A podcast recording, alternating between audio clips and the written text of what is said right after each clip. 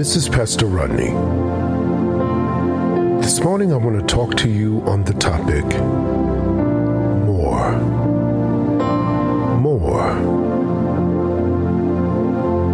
You know, if I can be honest with you, there were times in my life where I've complained.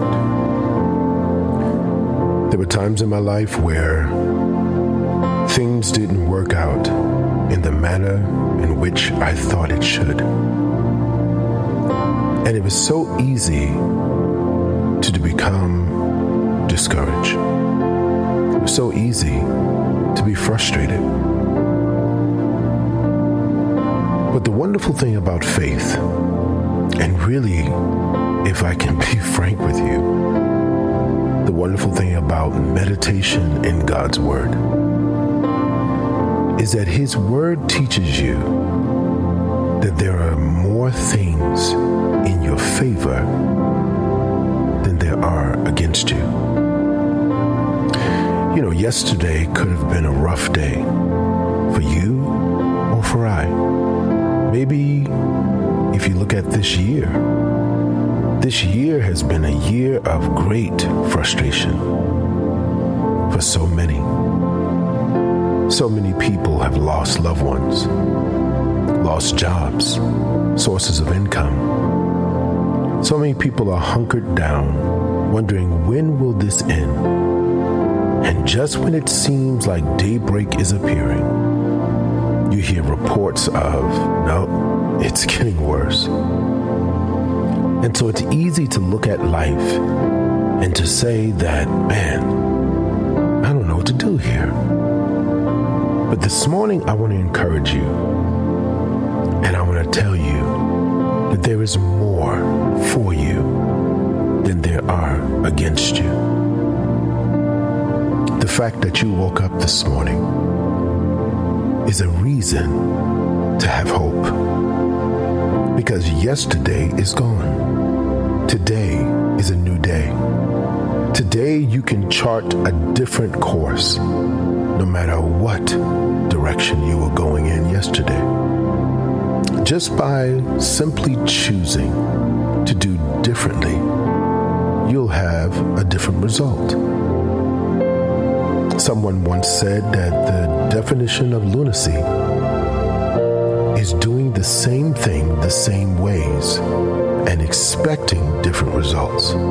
You see, because if we don't change, then our situation can't change. But if we decide to do differently today, that yeah, maybe I messed up yesterday, but today is a new day.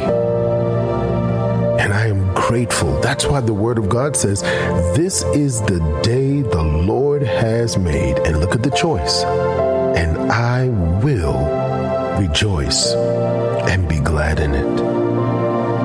I was reading this morning in Psalms chapter 142 and verse 7. It says, Bring my soul out of prison, that I may praise your name. The righteous shall surround me, for you shall deal bountifully with me. Isn't that wonderful? To think that in spite of life, in spite of situations that I've faced, maybe choices that you or I have made, failures, disappointments, mess ups, yet and still, God Himself woke us up this morning with breath in our bodies, minds that are still functioning, beating heart. Today, we can choose to do better.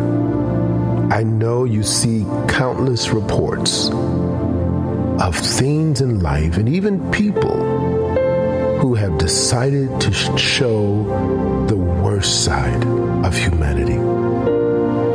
But this being a new day gives you and I the opportunity because we have more. We have more. We pause, we reflect, and we emerge to life in Jesus' name.